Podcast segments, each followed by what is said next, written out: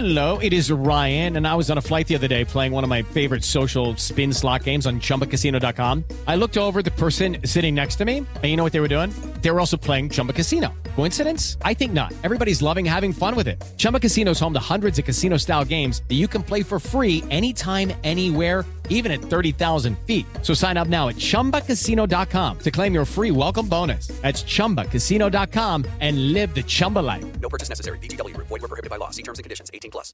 Tecnologia e seu impacto na sociedade. Digital de tudo. Digital de tudo. Com André Miceli.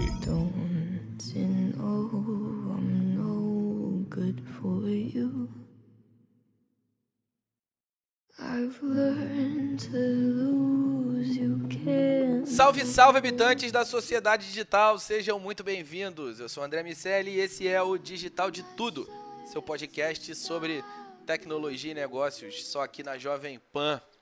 Seguinte, vocês têm ouvido música antes disso, né? Vocês precisam dar boas-vindas e aos educado, meus amigos. Tem, tem gente que a gente não via há tanto tempo aqui, né? É, vou começar pela, pelos, pela nossa galera de sempre. Tudo bem, Lago? Como é que você tá, meu amigo? E aí, Andrezinho, tudo bem? Beleza. E você, Daniel, beleza? Tudo ótimo, meu amigo. E agora temos um cara que é quase um convidado do DDT. A gente tem... Saudades dele. A gente nunca mais se viu. Fala aí, Esses olhos. beleza? Beleza, cara. Vocês já me esqueceram na marquise ali, mas eu já me levantei. É, esse foi resgatado pela tropa da sopa. Olha Boa. aqui. É, a gente trouxe o Fecil pra falar de diversão, não é isso? É, se tem Fercil, tem Se diversão. tem Fecil, tem diversão. Me diz uma coisa, Fecil. Ah, Você acha que a música mudou? com certeza. Pra melhor. Sacanagem. Essa era a minha próxima pergunta, eu juro. Assim, a música. Outro outro dia eu tava vendo um meme é, falando sobre quem ainda. É, Quem ainda ouve rock. né? Você ainda tá- ouve rock? você Onde tá é que você tá? 2012, Em né? 2012. Que eu até achei Cara, bastante até coisa. longo, né? É, eu- eu- eu- se Eu alguém diria- dissesse assim, você tá nos anos 90, 2000, dos início é, ali, né? aquela- é tipo o, o, o início dos anos 2000 que marcaram o fim do, do rock. É, É, eu acho que foi o último suspiro ali. a nossa teoria de que os Los Hermanos... Nossa, Essa- Bom, Los Hermanos não é uma banda tão ruim. O André não vai concordar é ruim comigo. lá. É ruim, é Não, ruim. não, Me perdoe. não tão ruim. Mas o que o Los Hermanos gera é o pior que existe no mundo, cara. Os Tem uma galera que Nossa. fala que o, Lo... As- o Los Hermanos não é ruim. Os fãs que são tornam a banda chata, não é Tipo isso? Jesus, Pô, mas né? a nossa, a gente tem uma... Tipo Jesus. o Jorge? Olha, É, olha ah, os tá. imperialistas O- vão tacar o Jorge- molotov na tua casa. O hein? Jorge Jesus, amigo. É, o que? Ele não é ruim. O que é ruim é a galera que torce por ele, né? é, que, entre a galera da qual eu faço parte. né? Enfim, foi mal. Bom, mas é, a gente fala, falar de galera do Los Hermanos, a gente tem a nossa Carolzinha aqui que. Nossa. que Carol, vamos mudar isso aí. é uma fã que, infelizmente, é uma fã, é verdade. Mas, enfim, eu não posso mandar um abraço pra quem eu gostaria de verdade, que é o Chorão. Pô. Mas eu posso mandar um abraço para o Marcelo Camelo nesse momento. Você que é chato Mas a demais, né? gente junta Mas é aí legal, um, tudo bem. bate um tamborzinho, bota um marafo e... Um abraço para o nosso amigo Chorão, onde quer que você esteja. Olha! Esse cara, Jesus, o panda que foi do, isso? do- do- Aconteceu do- aqui. do Fecil, é, gente, cara. foi muito tempo na Marquise. Eu, eu tive que dar meu jeito pra sobreviver. Vambora. Wilson! Entendi, cara, legal. É, Não, um prazer estar aqui de novo. Pois é, a gente tá com saudade, Fercil. Mas enfim, vamos falar do que na DDT hoje? Me explica aí. Cara, a gente vai falar sobre música, mais precisamente como o headphone tem mudado a sua experiência e naturalmente a forma de produzir músicas. Andrezinho. É, isso aí. Bom, a gente tem uma, um conteúdo, aliás, um conteúdo que eu, eu, eu vi pela primeira vez nas redes sociais de um cara que eu acho gente boa, o professor Zé Mauro, lá da, da FGV, que tem vários projetos musicais. É, um dos projetos musicais que ele tem é uma banda, é, chama Alma, que, é, que, que toca muita coisa boa e rock and roll como a gente não vê mais e a gente curte pra caramba. A galera DDT é uma galera bem Pô, rock and roll, a gente se amarra, fora o Lago que gosta de Beatles. E É, funk, e funk fe- 150 BPM. Pois é, enfim. É o lago, né? É o Mas lago. aí é o lago e tal. É...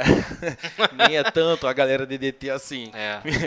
Mentira. Mas a galera DDT, Daniel, porra, curte Raul, né? O meu amigo de Raul Seixas, É. o, o ex. A gente tem algum, várias, várias, enfim, coisas em comum. Nenhum de nós, eu É. curto também. É, Camila. Camila. Essa nenhum de nós curte. Ai.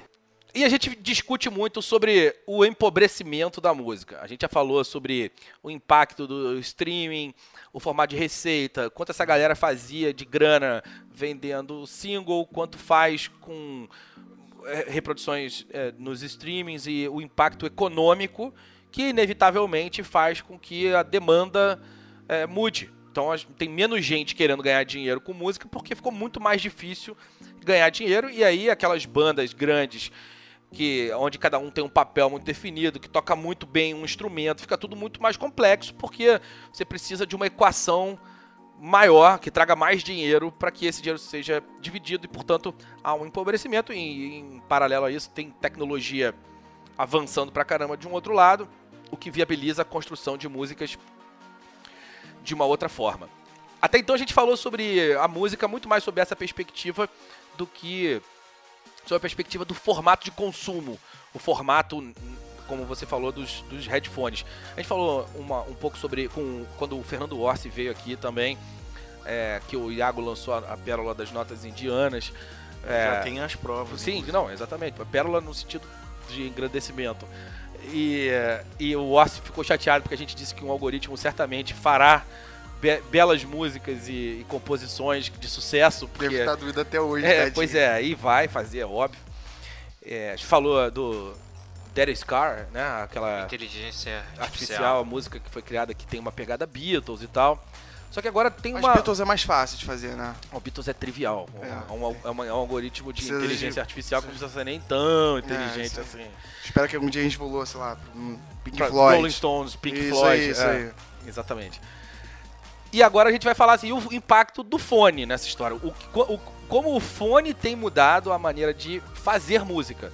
O, for- o- muda o formato de consumo e como mudou o formato de consumo, tem que mudar também o formato de construção, de composição e elaboração.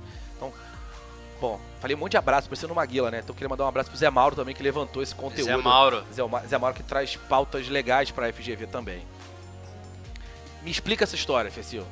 De uns tempos pra cá rolou essa proliferação enorme de, de fones e junto a isso também a gente teve o lançamento de diversos streams e tal. É, streams de música foi, assim como os de filme, foram em ferramentas que caíram no gosto da galera. Antigamente era um pouco mais enroscado pra é, fazer, criar a sua playlist, é, levar a música de um lugar para o outro. Hoje em dia já é mais simples, porque você tem o app, você tem acesso a diversas músicas, então a galera começou a realmente um, um acessório indispensável ao headphone. E aí, naturalmente, as pessoas foram ouvindo mais por esse gadget e naturalmente elas foram percebendo nuances ali que elas não ouvem, não, não conseguem perceber no numa caixa de som normal. Eu acho que até tem uma questão de na, na própria composição estrutura que justamente o grave ele vai tendo é, despertando sentimentos mais introspectivos, né, de certa forma, né? Ele desperta mais uma emoção e tudo mais. Isso é muito utilizado no- na composição musical, né? Onde, onde as frequências graves elas vão dando a cama necessária e trazendo um sentimento, trazendo um, um outro lado que não era tão explorado na música, né? De certa forma, o que o blues americano. Que o blues fez com Sim, os sim. escravos, os cantos. Os cantos de lamento. Isso, isso, exatamente. Você tem, eh, você vai tendo to- todo, eh, teve, teve algumas revoluções, né? Tanto a questão de da, do uso do estéreo. Então você começava a trabalhar fora do mono, né? E aí, por exemplo, Pink Floyd que explorou muito isso até o extremo, né? Do, do- de utilizar os dois lados, né? Pro, do estéreo. E você tem é, muito essa questão. Então hoje, hoje em dia, né? Música eletrônica e tudo mais, você vê que eles exploram muito grave, né? Muito aquilo ali vai dando a batida do sentimento, né, que você sempre teve. E eu acho que o blues e o jazz foram realmente precursores disso, por terem muito da sua musicalidade voltada para algo mais sentimental. Aí você tem muito uma presença do, do baixo, depois do contrabaixo tudo mais. É, e tem um lance da confissão as músicas de ouvidas, consumidas no, no- nos headphones, criaram uma aproximação entre o cantor e o consumidor desse conteúdo que permitem que, que haja quase que um, um diálogo, se é que pode se dizer assim, entre essas duas partes, porque ah, apesar de na maior parte das vezes a tecnologia criar um modelo de consumo que é mais amplo, como a gente vê com os streamings, que a, que a galera tá assistindo o último capítulo de uma série e comentando ao mesmo tempo, compartilhamento de menções e citações, a série aumente e, e as empresas que participam dessa guerra do streaming de alguma maneira forçam esse ambiente de colaboração para que haja um, um reverb da, da série, para que a marca seja reforçada, enfim. E eles estimulam as pessoas a compartilharem as suas impressões sobre tudo aquilo que elas estão consumindo. No, na música, curiosamente, acontece um efeito que é quase o oposto. Porque você bota o fone, na, na maior parte das vezes, a, esse consumo se individualiza. E por se individualizar e abrir essa, esse canal direto, teórico, né, evidentemente, entre o músico e o, a pessoa que está escutando a música, faz com que é, a música seja mais sussurrada, mais falada e, e tenha essa percepção de, de troca entre o artista e o consumidor daquele, daquele conteúdo. Por isso eu falo sobre, sobre o sussurro e, e, a, a- e, as, e as músicas se aproveitam dessa, dessa estrutura no que diz respeito às suas composições. Criam um ambiente mais intimista também. A gente vê menos agudos, menos Whitney Houstons aparecendo é, e mais, voz, mais vozes mais graves e, e músicas mais faladas do que a gente viu até então. É, a gente inclusive falou algo parecido com isso no último DDT, que é o Retrospectiva Parte 2, o, o reinício. É, e acho que, efetivamente, quem é um saudosista acha que o período, o- a música mudou para pior, mas também tem muita relação com a forma como a música é consumida, como o público tá hoje, né? É, com essa, acho que isso, essa, esse intimismo que acontece com com, junto do, do consumidor atual tem muita relação também com o avanço das redes sociais. Quando você banaliza não é a palavra, mas quando você aproxima ou você desmitifica alguns artistas, porque agora eles estão no Twitter, agora eles estão no Facebook, mas no Instagram, então eles estão res- respondendo, curtindo, postando o dia a dia deles, e aí te dá a sensação de que você é próximo deles. Um, e acho que tem muita relação com o que você está falando, André, que é a- o artigo que a gente que o Zé Mauro postou aqui, trouxe a origem desse assunto pra gente. É, tem um tem um item lá que ele chamou de tipo seguindo a Beyoncé, tipo puxando a Beyoncé como que é o fato de alguns artistas botarem como se botassem easter eggs nesse sussurro que querem dizer algo de suas vidas, sabe? Uma confissão, ou um problema, ou um spoiler, um easter egg de alguma forma. É, e aí Aí a Beyoncé fez uma música em que ela dava a entender que estava sendo uma situação ruim com o Jay-Z. Aí o Jay-Z fez uma outra música em que, em algum momento, ele sussurra que estava tendo uma relação ruim com ela. E aí, eventualmente, ela faz um sussurro que está voltando e ela volta na vida real. E a gente não sabe exatamente quanto isso é acaso, quanto isso é música, quanto isso é realidade. Então tem isso. E isso acho que foi um. puxou para que outros artistas fizessem isso também. É, não tá não tá no artigo que a gente, que a gente pegou como base, mas é, eu não lembro exatamente, se é no documentário da Anitta, o Vai Anitta, que tem na Netflix, que eu acho que é a Anitta, que falou que enquanto outros artistas de funk estavam fazendo mais músicas, guardando dinheiro ou gastando, é, ela, ela pegava o dinheiro dela e investia em clipes, pra, clipes bem produzidos, das antigas mesmo, assim, há sei lá quantos anos atrás, mas em 2012, assim, se pegar 2012, 2013, 2014, os, lógico tinha clipes bem produzidos, mas de funk acho que ela era um dos melhores assim e fazia por conta própria. E isso ajuda a, a reverberar isso. Como a gente tem menos espaços de consumo público de música, é lógico que tem, ainda tem as baladas, mas aí também é um nicho específico de música, salvo se você for pra uma balada ah, específica pra, sei lá, rock, que também, cara, é nicho, você tem que catar isso hoje em dia.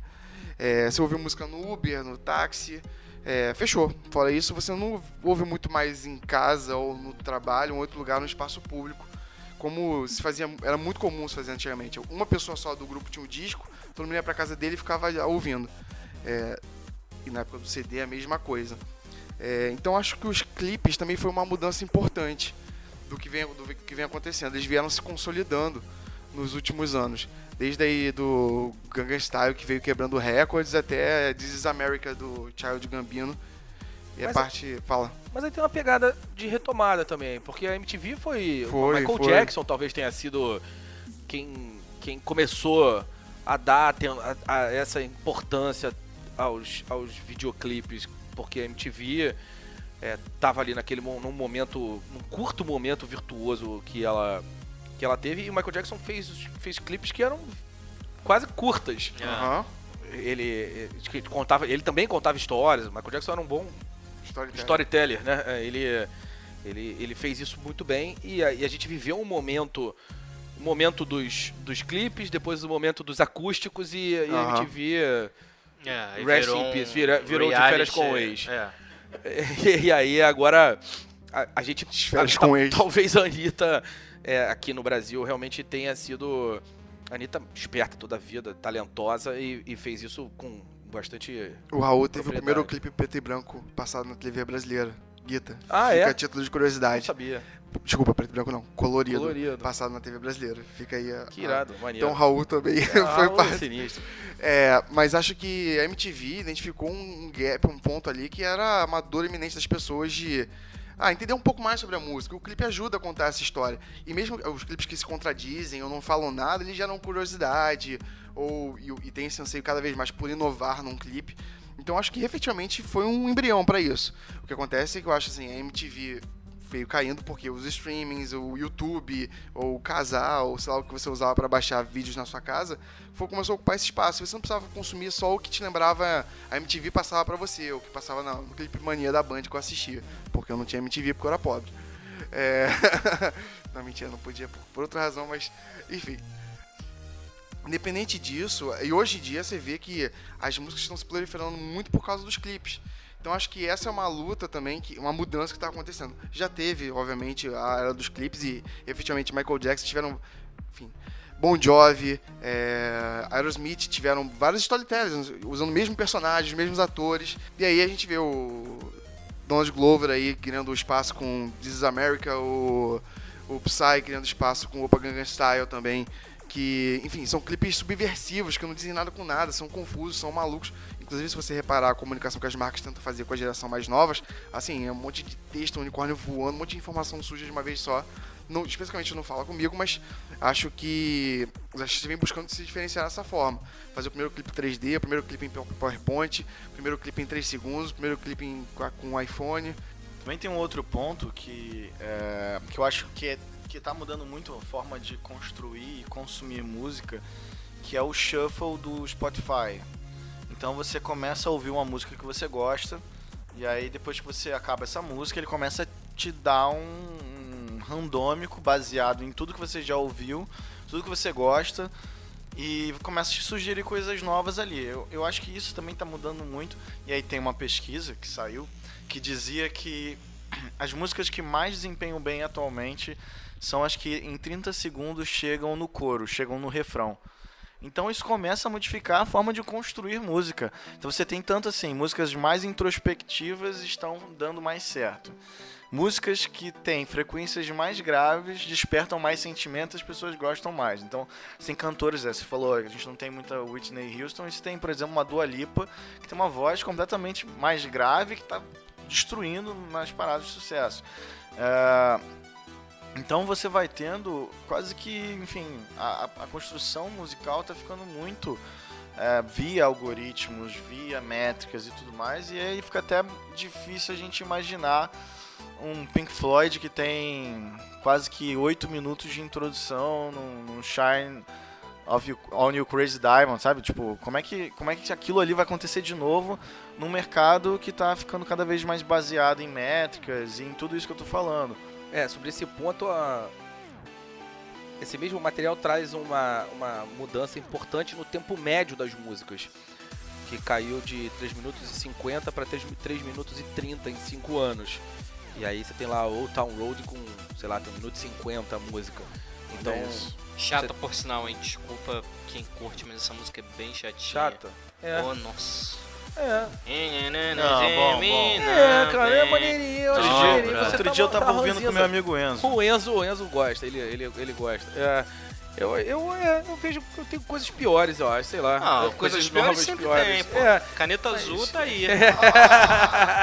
Exato. mas mas é, são mudanças em diversos aspectos acontecendo. Isso acaba pasteurizando a música, certo? Sim, A é produção, o algoritmo é. que a gente conversou. Mas assim, se a gente olhar as histórias e a jornada do herói, é uma, uma fórmula matemática de contar histórias também. Talvez haja uma de fazer música. Fico triste, igual o meu amigo de ver que é isso, né, cara? A arte também pode ser. Enfim, pode ser não. A arte, ah, especificamente música, né? É matemática, né? Mas como as métricas podem influenciar diretamente. Como a gente é previsível, né? A gente acha que a gente é todo ser humano, a artes, a, a criatividade vai, vai diferenciar a gente. E aí o cara, pra fazer uma música, ele olha um monte de número e aí ele sabe exatamente como ser criativo na medida certa. Mais uma vez falando da colaboração homem-máquina aí nesse, nesse caso. Mas isso me deixa triste, assim. Fico triste pensar que o artista não tirou aquilo do coração dele, mas sim de um computador. Aliás, queria fazer referência. Desculpa, eu tomar esse espaço aqui. A computadores fazem arte do Chico Science, em que a música, enfim, que é curta já nos anos 90, que é computadores fazem arte, artistas fazem dinheiro. A música é basicamente isso, muitas vezes repetidas. Um É. abraço, Chico Sainz, também batendo tambor aí. É, tá lá junto do chorão. Assim, a única coisa que eu fico pensando hoje é que você sempre teve na música um pouco disso. Então, na época dos, dos Beatles, era todo mundo querendo ser uma, uma banda naquele formato. É, sempre também, no Elvis Presley também, vários outros artistas indo naquela onda. E você sempre tinha a contracultura, que vinha com uma parada completamente diferente. Então, enquanto você tá tendo, por exemplo, nos anos 80, as boy bands e todo mundo arrumadinho e tudo mais, você vem anos 90 com grunge na cara e Nirvana e várias bandas que são contra aquilo, né? O, o que eu sinto hoje em dia é que você está tendo um movimento menor de contracultura, como os Beatles foram nos anos 70, sabe? É, 60 e quase meados ali, né? Quase 70.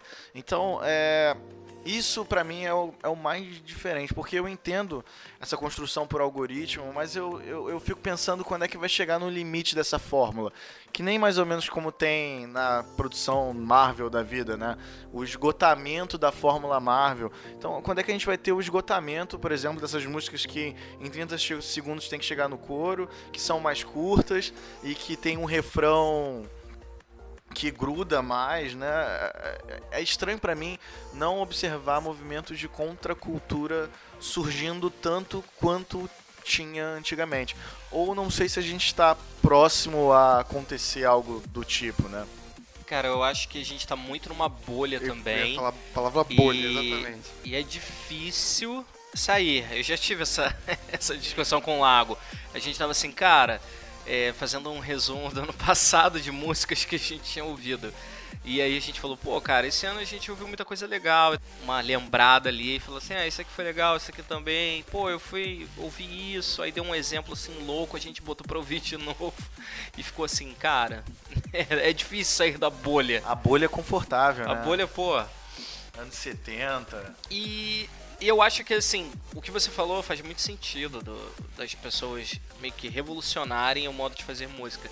Só que eu não vejo uma forma de revolucionar. Eu acho que as pessoas estão meio que evoluindo ideias anteriores, sabe?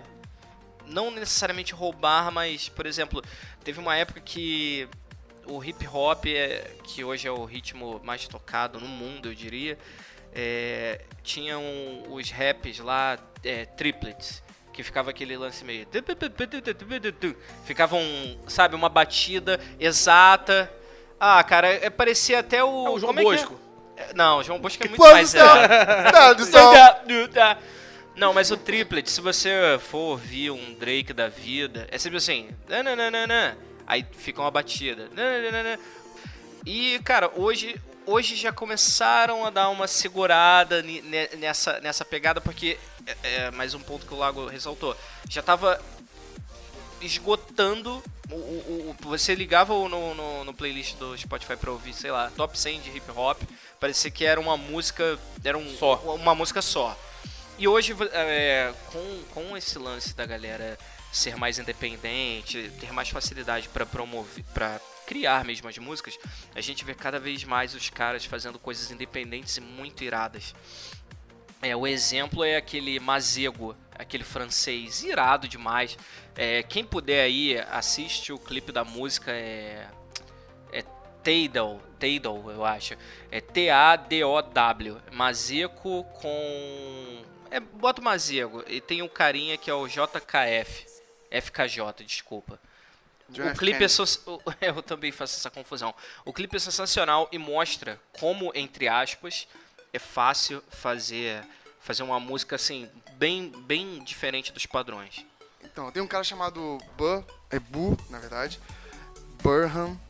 É, ele tem uma, ele é um comediante, né? Então, ele- mas ele tem músicas pegadas comédia. Ele tem uma música chamada Repeat Stuffs.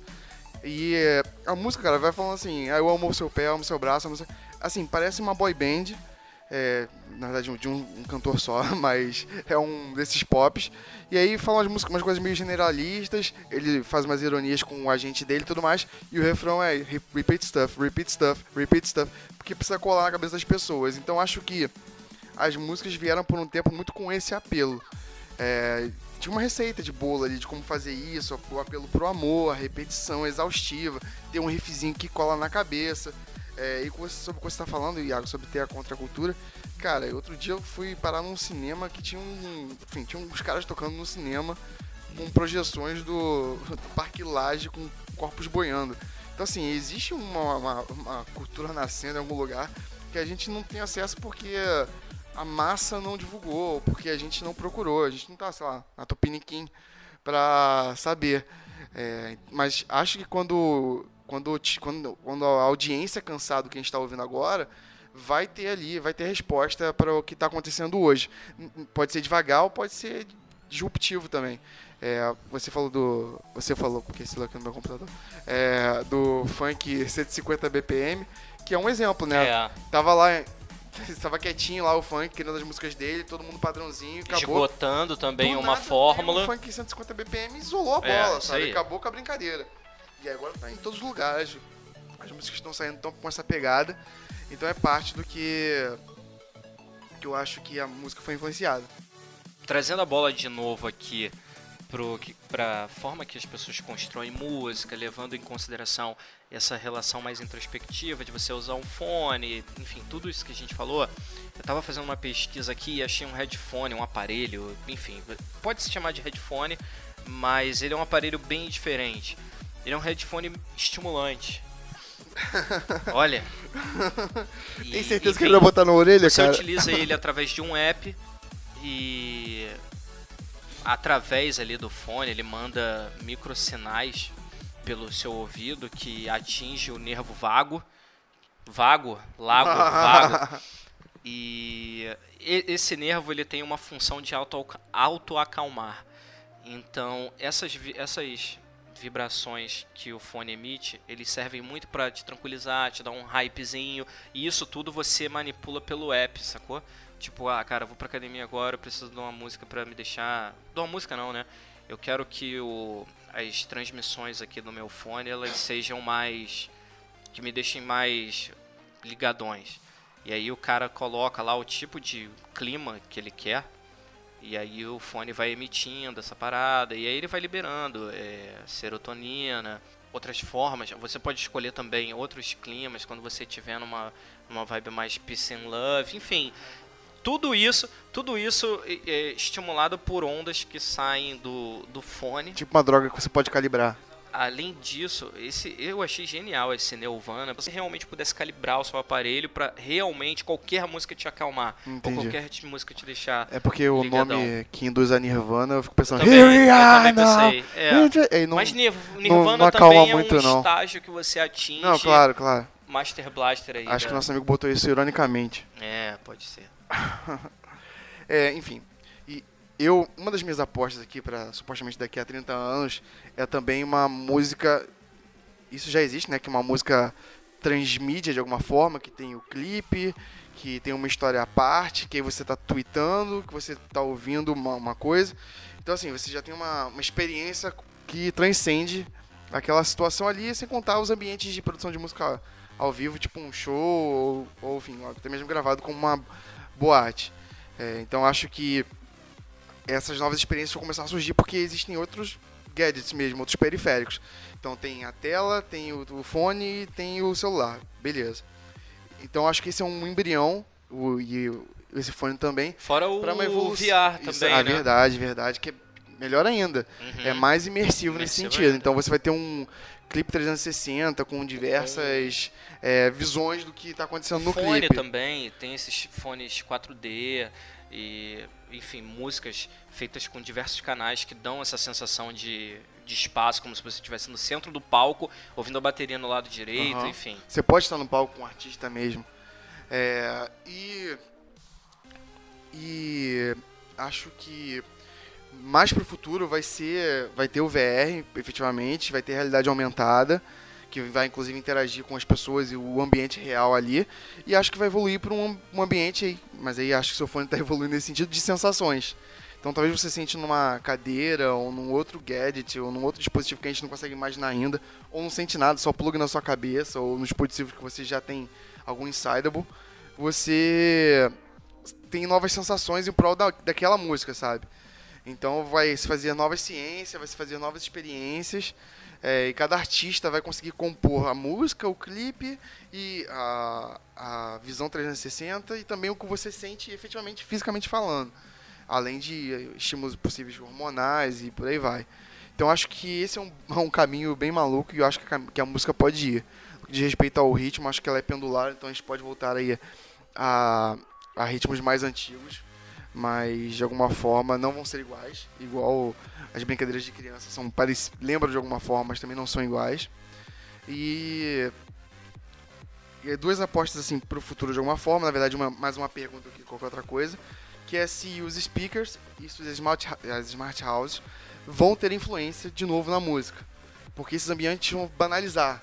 Então o escritório também vai ser todo smart. Então é, quero saber se quero, quero- imagino se isso vai fazer diferença. Você vai chegar na sua casa, abriu a porta da sua casa, ela já sabe qual música você gosta de ouvir quando chega em casa. Acabou, tocou na casa toda, porque você tem um, um smart speaker na- no corredor, na sala e outro no quarto. Teoricamente, a gente vai viver um movimento inverso sobre essa. no que diz respeito a essa individualização, né? Uhum. Ah, Porque hoje o, o fone acaba sendo o grande responsável pela individualização, então os smart speakers tendem a fazer o contrário. Que eu acho que faz muito sentido que aconteça. E acho que a gente vai ver realmente músicas sendo produzidas para esses ambientes também. O retorno das músicas de elevador. E, e se a gente imaginar que Música de a gente vai ver algoritmo criando e o algoritmo vai levar o contexto em consideração, é inevitável que a gente volte aos agudos. Então, minha última. minha última aposta pra daqui a 30 anos, mas essa tem que ser daqui a 30 anos porque essa é difícil. Que é a criação de música e clipes feitos em tempo real pra você. Acho que essa vai demorar um pouco mais. Mas a partir das suas sensações, ou você está correndo, ou como você reage àqueles estímulos, vai pegando informação de você na hora e vai, vai, vai testando ali na, na música e no vídeo, testando na música e no vídeo. E quando você vê, você está correndo 40 minutos porque ele encontrou a receita perfeita para te manter animado. Visualmente correndo. e... e auditivamente. É, o Spotify ele tem uma, uma, uma feature nisso, né? Que é justamente para ele ele mede se você está correndo e aí ele conforme o ritmo que você tá, ele vai Vai botando fazendo uma leitura, né? que, que fazem Você responde melhor a tal Isso. tipo de música. Entendi. Exatamente. Mas Pode eu crer. acho que, é, tirando essa parte que eu achei bem, bem bacana sobre os speakers, tudo, todo o restante né, da- do nosso astrólogo, o Daniel, é bem voltado. eu imagino sempre ele com a pedra, assim, um laço na cara. Como é que é? O vidente? Como é que era? Ovidente. É o vidente? Não, o vidente. Minha pedra. Vocês precisam acreditar em mim, eu sou astrólogo. É, isso aí, conheço a Exatamente. história do início ao fim lá. Mas, mas eu, eu, eu realmente fico, de certa forma, triste e fiquei com uma ponta de esperança por causa dos speakers, mas todo o restante é muito individualizado, né? A gente tá tendo muito a minha experiência, que é diferente da sua, que é diferente do outro, e a gente não tem muito uma questão coletivista da música como a gente tem, né? A gente discute muito sobre o fim da noite, sobre a diminuição, talvez, de certa forma, dos shows, porque você vai tendo uma produção tão boa, né, no- nos fones, etc., individuais, né, e um acesso tão simples e fácil a todo o material que as pessoas, pô, por que eu vou no show, perrengue, ficar com um bando de gente, não vou ouvir um bom som como eu ouço em casa. E eu tenho em casa, por exemplo, daqui a pouco, ah, eu, eu ligo meu, meu VR, boto meu fone sensorial e eu me sinto no show, me sinto no palco. E, e a gente está em um bom caminho individual, né? Assim é um pouco triste, principalmente a música que veio, né, como uma forma de união de, de povos, nos, nos gritos de guerra e, e etc, né? Mas enfim. We are the children. We are the- Cara, Eu achei que a gente ia quase, continuar. né? Eu dei a mão achei. pro Daniel aqui. Todos nós, todos É, cara, mas é engraçado vo- você falar isso porque, beleza, realmente você ouvir uma música do Drake no fone, você vai perceber milhões de sons que você não tinha, é, você não vai ter noção ao vivo. E é justamente nesse ponto que eu quero chegar. É, um dos shows que a galera mais esperava e um dos shows que foi mais zoado esse ano foi o show do Drake. É, não necessariamente por ele não ter transmitido, é claro que. Desculpa, galera, esse ano não, né? 2019. É, não pelo fato dele não ter liberado a transmissão, mas porque esse, esse é um, é um problema crônico do, do, do estilo do hip hop, assim. O cara faz um showzaço desse e, e não necessariamente é um bom show, sabe? Ah, eu diria que, com exceção daquele Travis Scott, que ele faz uma parada que é praticamente um. Cara, é uma apresentação artística diferenciada. Muito louco, por sinal. Tem no Netflix, ou tinha, um, um documentário sobre ele muito bacana que vale a pena ouvir. Mas a galera vaiou muito o show do Drake. É, eu também, há, há anos atrás, o Jahu veio aqui com o Snoop Dogg e a galera falou que, cara, o show foi uma titica, porque é um monte de cara falando e um outro que grita no refrão e uma batida que é idêntica à que você vai ouvi- ou- ouvir no teu fone. Então ficou uma experiência muito limitada. É diferente de você é, pegar um cara que vai reproduzir pelo menos a batida, o, o arranjo musical ali ao vivo. É, eu acho que, especificamente falando de show agora, acho que tá ex- tendo um- uma exigência maior por performance, né, nesse sentido. Não, a parada tem que ser um espetáculo. Já que o desempenho musical, a, musica- a musicalidade tem exigido menos, acho que é isso. Pede fogos e projeções e por aí vai. O cara sai do palco de um lado, entra em outro. É, não sei, conheço pouco para poder falar, mas por exemplo o BTS, né, que explodiu nas redes, enfim, explodiu graças ao YouTube, graças à internet, que faz sucesso aí com a perfeita sincronização da dança deles, que realmente é digna de, de K-pop. Então acho que estão exigindo outras coisas do artista, né? É, o próprio Child Gambino, que não tem músicas boas, obviamente, mas ele faz muito sucesso pela, pela subversão mesmo, pela forma como ele trata os temas, sobre a forma como ele se porta diante das situações. É, então acho que isso influencia muito como um artista pode se destacar hoje, falando desse ponto do ao vivo e do, abre aspas, possível fim da individua- individualização da música e da experiência, fecha aspas. É, No, no, no artigo ele, ele fala sobre isso. Que antigamente as pessoas construíam músicas para aqueles grandes momentos no show, sabe? Tipo, cara, tem que. A última música é tal, que aí ele manda aquele solo X, ou então tem aquele refrão irado. Tipo We Will Rock You, né? É. Que era feito pro, pra audiência interagir. Exatamente, como a gente viu no filme. E hoje é uma parada, imagina você assistir uma música, um show, que uma pessoa sussurra a música. Eu não sei, é uma experiência diferente que eu preciso viver, mas Não, analisando pensando assim, de fora, me parece meio zoado. Sabe quando você é fã de uma música e tem aquele solo irado e o cara toca o solo diferente, você fica frustrado? Se você tá ouvindo as músicas do, enfim, o Drake no, no fone ali e você ficou ouvindo o sussurro, quando chegar o sussurro, você quer ouvir o sussurro, cara.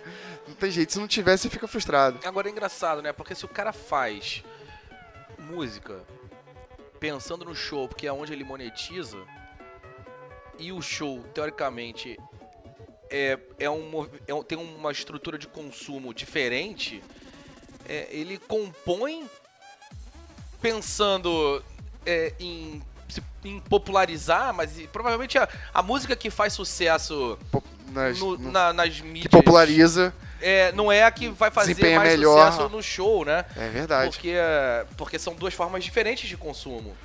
Por isso, cara, o Wiz é muito bom. Eu acho que eu acho que por isso o Childish Gambino ele manda bem, apesar de não ter um, um histórico de fazer muitos shows, mas por exemplo, esse cara manda um hip hop irado que vai te deixar elétrico e do nada ele canta uma música que parece um- uma música dos anos 60 assim, um soulzão pesadaço irado, que é o caso do de Redbone, Sim. que é irado.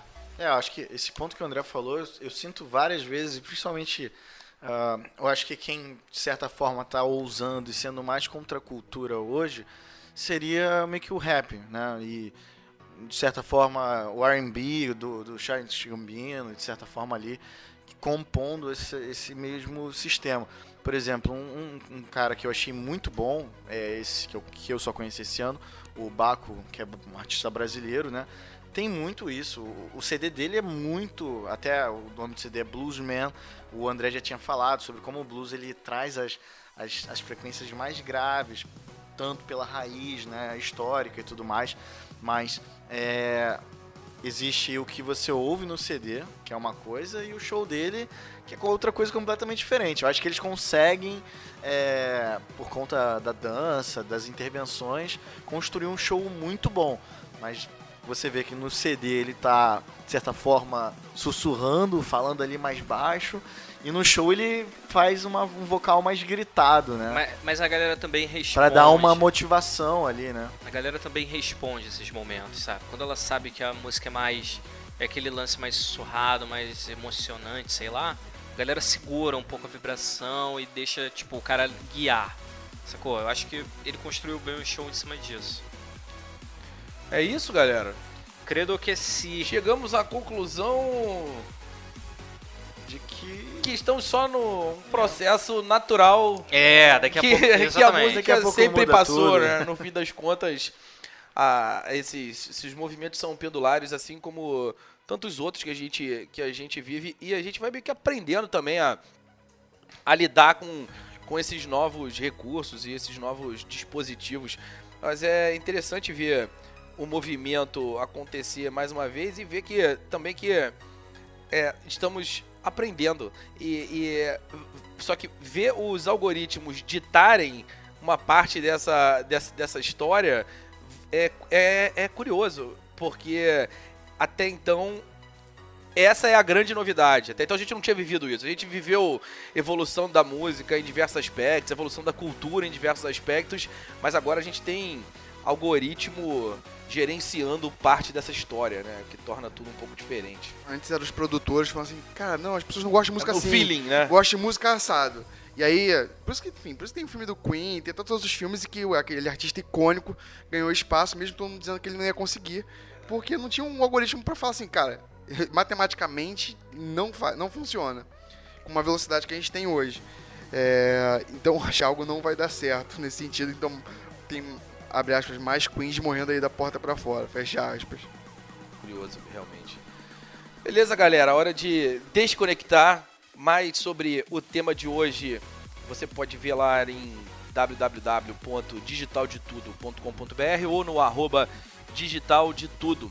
Você pode também se inscrever nos seus distribuidores de podcast favoritos para que seja avisado sempre que um novo TDT sair. Lembrando que toda quinta-feira tem um episódio novo aqui na Jovem Pan. Beleza? Beleza. Fechamos. Tchau! Um abraço, galera. Tchau. Tchau, galera. Vou voltar pra Marquise. Tecnologia e seu impacto na sociedade. Digital de tudo. Digital de tudo. Com André Miscelli. Hey guys, it is Ryan. I'm not sure if you know this about me, but I'm a bit of a fun fanatic when I can. I like to work, but I like fun too. It's a thing. And now the truth is out there. I can tell you about my favorite place to have fun Chumba Casino. They have hundreds of social casino style games to choose from, with new games released each week. You can play for free anytime, anywhere. And each day brings a new chance to collect daily bonuses. So join me in the fun. Sign up now at chumbacasino.com. No purchase necessary. Group. Void were prohibited by law. See terms and conditions. 18 plus.